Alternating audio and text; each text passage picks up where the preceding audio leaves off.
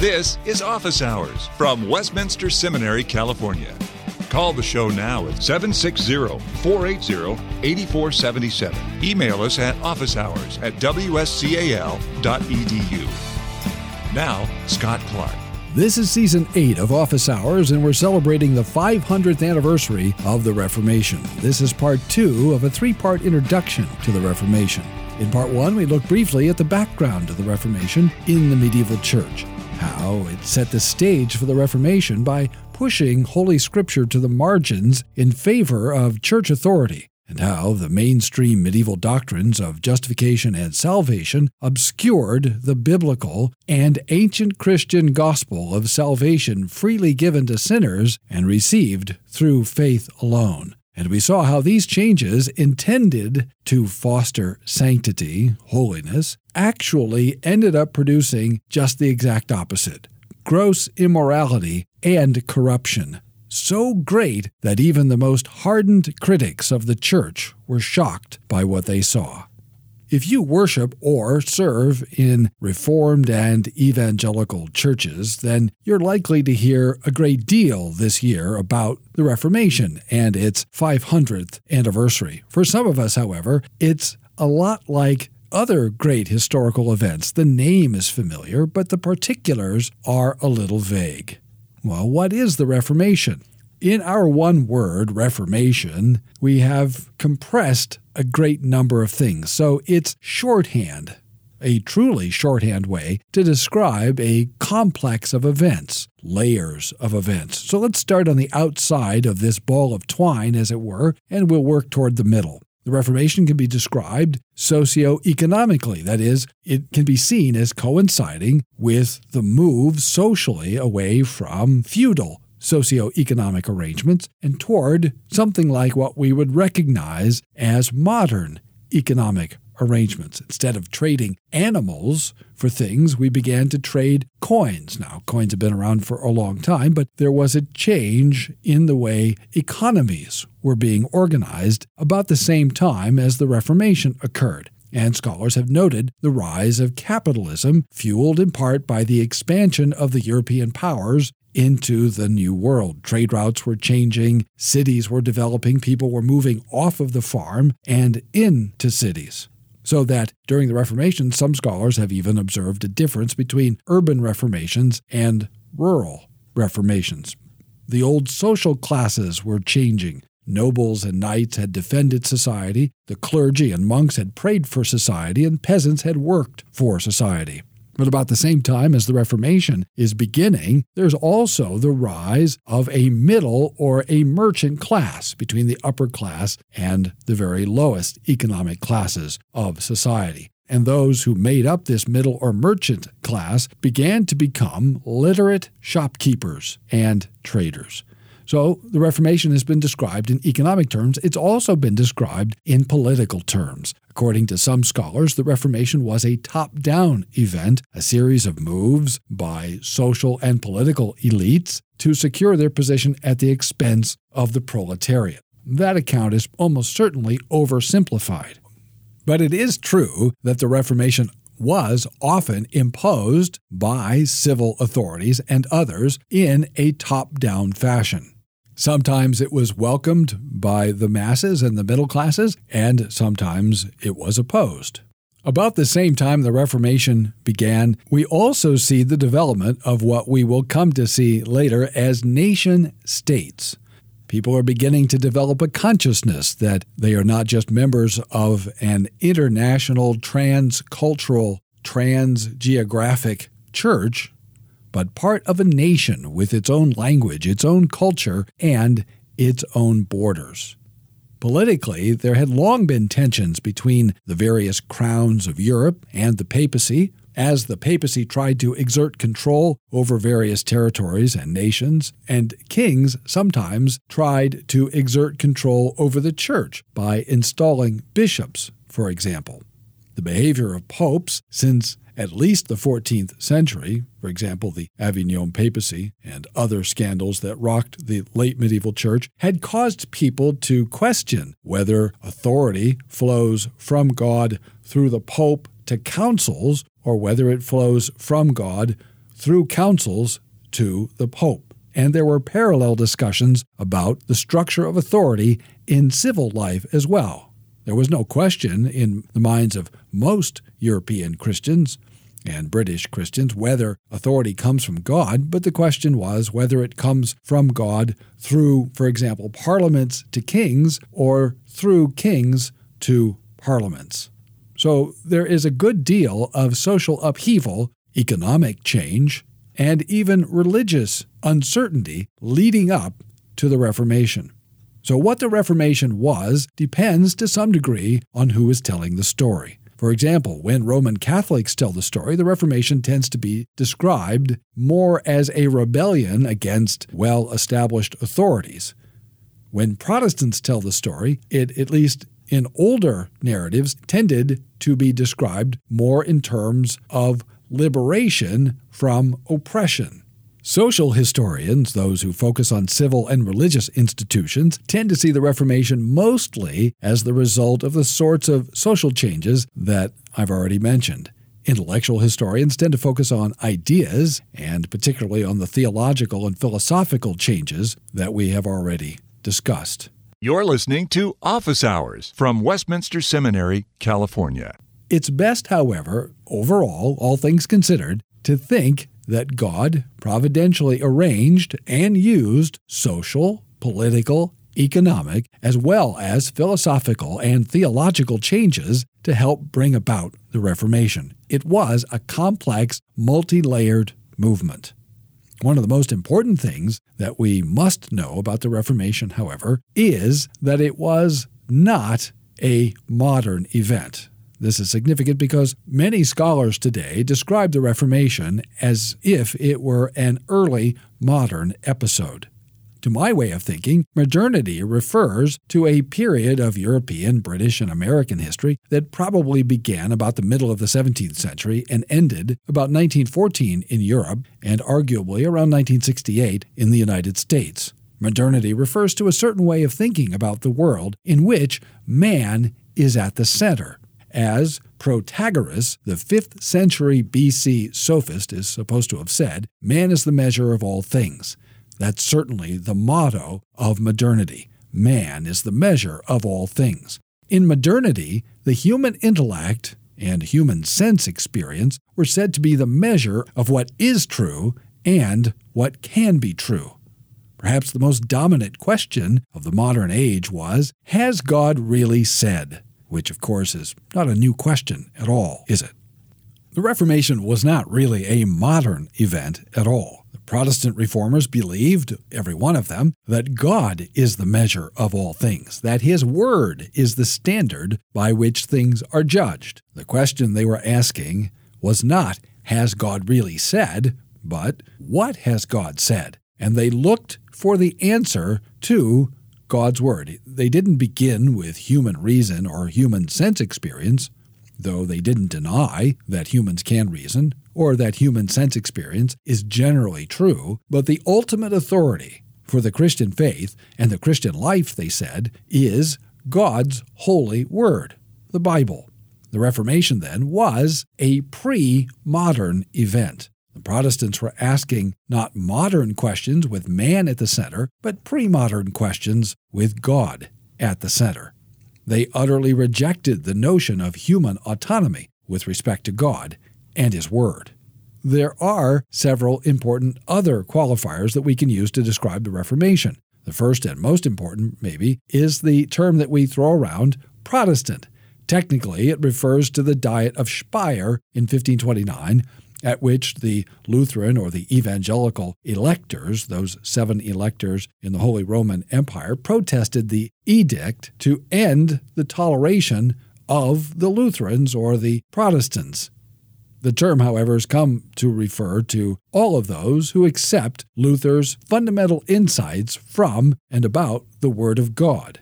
And we can summarize those insights for the purposes of this episode under three headings Sola Scriptura, sola gratia, and sola fide. And I'll explain those in just a minute.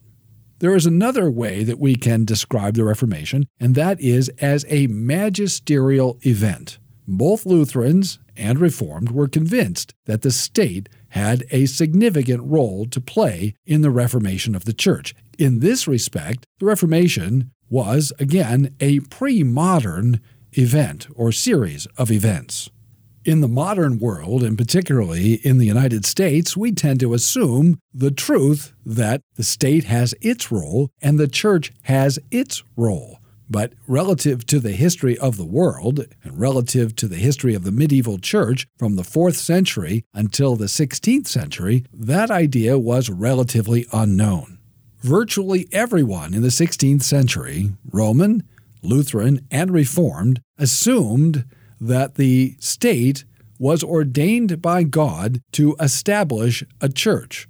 Where they did not agree was which church should be established by the state. But there was no question in their minds whether the civil magistrate, the state, should establish, protect, defend a particular church, whether the Roman Church, the Lutheran Church, or the Reformed.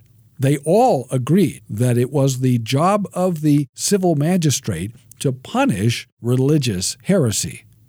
There were radicals, the Anabaptists and others, who sometimes denied the state's role in reforming the church, even though they also sometimes sought to use civil and military power, even to bring about their vision of reformation. We should also note that doctrinally or theologically, the radicals, and most importantly the Anabaptists, rejected the solas of the Reformation. They were convinced that salvation by grace alone, through faith alone, would lead to impiety. They rejected sola scriptura. They mocked the Reformed and Lutheran ministers for relying on the Bible as the sole authority for the Christian faith and the Christian life. They were convinced that they were receiving continuing revelations from God. They also rejected the Christology of the ecumenical creeds, and particularly the Reformed confessions, in favor of what the Protestants regarded as a heretical view of Christ's humanity, which the Anabaptists called Christ's celestial flesh.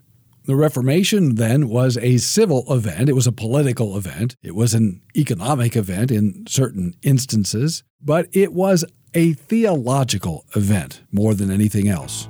However important politics were for the Reformation, and they were, the Reformers did and said what they did because they came to believe certain things about the Word and from the Word. They believed that the Bible God's Word is unique and above all other authorities. The Latin phrase for this, which you've already heard in this episode, is sola scriptura. I'll explain what that means right after this. For us as Christians, especially those who actually believe the reformers got it right, it was nothing short of the recovery of the gospel out of the darkness of the Middle Ages. Mike Horton for Westminster Seminary, California. There's nothing more important than getting the gospel right and getting the gospel out. Judged by those terms, the Reformation was the greatest recovery of Christianity and missionary expansion in the history of the church since the Apostle Paul. The Reformation is important to Westminster Seminary, California, because we purport to be trying to make experts in the Bible. Scripture is our focus here. At the center of the biblical message from Genesis to Revelation is God's redemption of sinners in Christ, the gospel. The Reformation not only clarified that message, but also was a flowering of biblical scholarship. Westminster takes the Reformation seriously only because it takes the scriptures seriously. And the Reformation was one of the greatest recoveries of scripture in the history of the church. We are reformed not because we want to belong to a tribe, but because we believe that this is actually the riches of scripture for the whole church. And it's not something that we possess, but something that possesses us. WSCAL.edu 888 480 8474. Westminster Seminary, California. For Christ, His gospel, and His church. So the first Latin expression, sola scriptura, means according to Scripture alone. Beginning already in the 4th century, after battling with heretics for centuries, heretics who appealed to Scripture, a few of the fathers began to claim the existence of an unwritten apostolic tradition. This idea, through the course of the Middle Ages, took on a life of its own. As new heretical groups appeared and had to be dispatched, the church could appeal to an apostolic tradition rather than wrangling with them over the correct interpretation of Holy Scripture. By the time we get to the 16th century, Scripture had, in some ways unintentionally, but practically and theologically, been pushed to the side.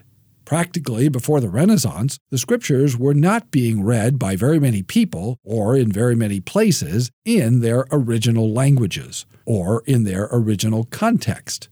Typically, Scripture, as people were encountering it, was in a collection of passages that were pulled out of context and formed part of the liturgy of the Mass on a typical Sunday.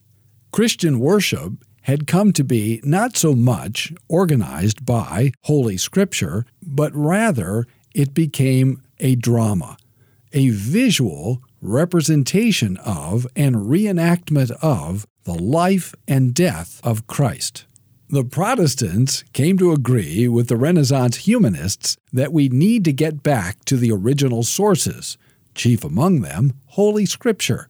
So, they began, with the help of the humanists, to study Scripture in its original languages. All the major reformers became students of Hebrew and Greek.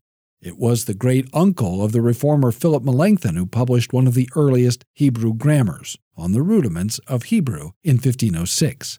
By 1522, Luther was translating the entire New Testament from Greek into German, and he did so in about 11 weeks.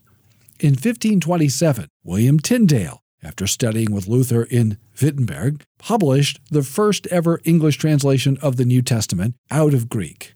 In the following years, he and his co workers would work on the first ever English translation of the Hebrew Bible as well. The Protestant church was, in the Reformation, a Bible church. Sermons were meant to be expositions of Scripture, and that pattern begins very early. In 1519, in response to the crisis created by the plague in Zurich, Huldrych Zwingli began preaching expository sermons through Scripture rather than following the lectionary, a collection of Bible passages used by the medieval church. The Protestants not only began translating Scripture and preaching from it verse by verse, passage by passage, but they also began commenting on it. Luther lectured on Scripture extensively, and his groundbreaking lectures, particularly we think of his lectures on Romans, Psalms, Galatians, and Hebrews. We might also look at his lectures on Genesis, which are a little complicated and later, but these are all truly groundbreaking and significant events in the history of the Protestant Church. In Strasbourg, the Reformed Protestant Martin Bucer was commenting on Scripture and produced, for example, a massive Latin commentary on the book of Romans. Back in Germany, Philip Melanchthon wrote commentaries and gave lectures on the New Testament, most importantly, perhaps, Romans, but he also lectured on and produced commentaries on other Pauline epistles. John Calvin gave lectures on Scripture and produced dozens of commentaries, which we have today in English, and which scholars and pastors, including Westminster Seminary California students, still consult regularly as part of their study of Holy Scripture. When we talk about the Protestant doctrine of sola scriptura, we also mean that Scripture became the charter of the Christian faith and the Christian life. We'll devote another episode to this topic in this series, Reformation 500. But it is important for you to know that as the Protestants turn back to Scripture, they look to it for their authority for their teaching, not only for what we ought to believe about the Christian faith, but to determine what laws and what rules the church and other Christians could impose on us. The medieval church had developed a great number of practices, rules, and laws for worship and for daily life that were not grounded in Holy Scripture. And one of the great benefits of the Reformation was to liberate Christians from the tyranny of human opinion and to free them to obey what God had said rather than what people had invented and imposed. The second sola is sola gratia, and by that we mean that the Protestants had discovered that salvation, deliverance from the wrath to come, acceptance with God, and sanctification in this life is by God's free favor alone. This definition of grace is in contrast to the medieval view that we considered last time that grace is a quasi divine substance, a sort of medicine with which we are infused in the sacraments, with which we must cooperate sufficiently in order to be saved finally. As we'll see in part three of this introduction, the Protestants discovered that justification, free acceptance with God, and salvation is by grace alone. And by grace, as I mentioned, they understood Scripture to be referring to God's favor, not to medicine or stuff with which we are being infused and on which we must capitalize and with which we must cooperate in order to possibly one day be accepted by God and delivered from divine wrath. You're listening to Office Hours from Westminster Seminary, California. The third sola is sola fide, by faith alone. In the medieval church, faith was said to include trusting in Christ, but it was more than that. The great 13th century theologian Thomas Aquinas had taught that faith is, as he put it, formed by love. By that he meant that when Paul says in Romans 5 5, God's love has been poured into our hearts through the Holy Spirit who has been given to us, it means that God has endued the sacraments with medicinal grace, with the Holy Spirit. And through the sacraments, the Spirit and grace are poured forth into us literally. And it's up to us to cooperate unto final salvation. So, for the medievals, and ultimately for Rome, faith is not resting in the finished work of Christ and in the person of Christ. Faith is really a shorthand way of talking about sanctification, that is, what is taking place within us, and our obedience or our cooperation with grace. Of course, this system, the Roman system, virtually destroyed any possibility of Christian assurance. The notion that one may have confidence that he belongs, both body and soul, in this life and in the next, to Jesus Christ. Indeed, the medieval church had come to believe that assurance was, at best, a sort of second blessing. Generally, it was said to be presumptuous for a Christian to say that he knew that he was right with God and that he was saved. No, according to the medievals and later according to Rome, justification and salvation are really just ways of talking about sanctification, which is a process. The medieval church taught what we might call progressive justification or progressive salvation. It's initiated in this life, but ordinarily in this life, it is never completed.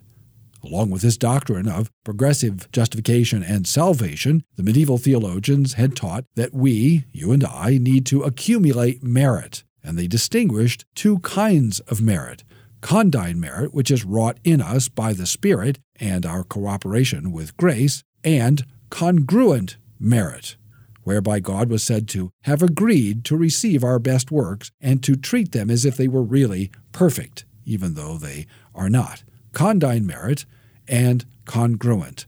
Think of condign merit as that which has inherent worth, condignity, and congruent merit is that whereby God has agreed to accept them. The Protestants, both Reformed and Lutheran, rejected the notion that we sinners can accumulate condign or congruent merit. The only merits, they said, that exist in the world are those that Jesus earned for us which are imputed or credited or reckoned to us by God's grace alone, and received through faith alone, resting, receiving, trusting in Christ. There were other insights that are closely related to these, and we'll look at them in part three as we consider the life and teaching of Martin Luther in detail. But these three, sola scriptura, sola gratia, and sola fide were foundational to the Protestant Reformation and were accepted by all of the Protestants, both Lutheran and Reformed. The Reformation was also an ecclesiastical event. We tend to talk about Luther and Calvin and the others as theologians, and they were that, but they were part of the formation of ecclesiastical, that is, churchly, bodies. To be sure, as we read Luther and the other reformers in their own context, the idea that they were part of distinct churches developed gradually over a period of time. So when we talk about the Lutheran and the Reformed, to some degree, we're reading back into the 16th century distinctions that only developed gradually, that didn't exist right away. Both the Reformed and the Lutheran saw themselves as part of one evangelical Protestant church. Still, looking back now, we can see that there were, by the 1540s and 50s, two great schools of thought and two distinct churches in the Reformation the Lutheran and the Reformed. As we'll see in the next episode, Luther became a Protestant over a period of time from about 1513 to 1521. The Reformed Reformation has its roots in Luther, but it also draws from the Zurich reformer Huldrych Zwingli and his successor Heinrich Bullinger. It draws from Martin Bucer and John Calvin and his student John Knox, his successor Theodore Beza, and many others. The relations between these two traditions are complicated, but there can be little doubt that they are closely related. In the 19th and 20th centuries, particularly in North America, there has been a story told about the Reformation that the Reformed churches began with Zwingli independent of Luther, as if Luther and Zwingli and the Lutheran and Reformed churches were two trains on parallel tracks. That story is almost certainly false. There is little doubt that Zwingli was deeply influenced by Luther, even as he rejected some of what Luther said and criticized him heavily, even as Luther was criticizing Zwingli. Calvin was not shy at all in acknowledging his debt to Luther. He spoke of him in the highest possible terms, calling him an apostle, and rarely criticized Luther even though he came to have significant differences with Luther over the nature of baptism, the Lord's Supper, the two natures of Christ, how the Second Commandment regulates public worship, just to name a few. When we look at the way the Reformed described their own history in the 16th and 17th centuries, they regularly acknowledged their debt to Luther. The Reformation was a complex event there are social and political aspects, there are economic and institutional aspects, but at bottom, the Reformation was a religious and theological event driven by a strong desire by the Protestants to recover the centrality and unique sole authority for the Christian faith and the Christian life in the Word of God. In Scripture, as they read it afresh in the original languages, they did not find in it much that the late medieval church had come to assume and to believe and to practice. They found that God has loved his people from all eternity and freely elected them to new life and to true faith in Jesus Christ. They found that grace is not a medicine infused into us, but it is God's favor toward us in Christ they found that the basis of our salvation is not what is done in us by grace or what we do in cooperation with grace, but rather what Christ has done for us and is imputed to us. They found that Paul taught that the righteous shall live by faith alone. That is, by trusting in Christ, confidence in his gospel, and in his person the Reformation was a religious movement, it was a theological movement shaped by the Word of God. And nowhere is that reality more clear than in the person and life of Martin Luther. And we'll close this mini series next time by looking at him. Thanks for listening to Office Hours from Westminster Seminary, California. Don't miss an episode. Subscribe now to Office Hours in iTunes Find all the shows at wscal.edu slash office hours. Copyright Westminster Seminary, California. All rights reserved.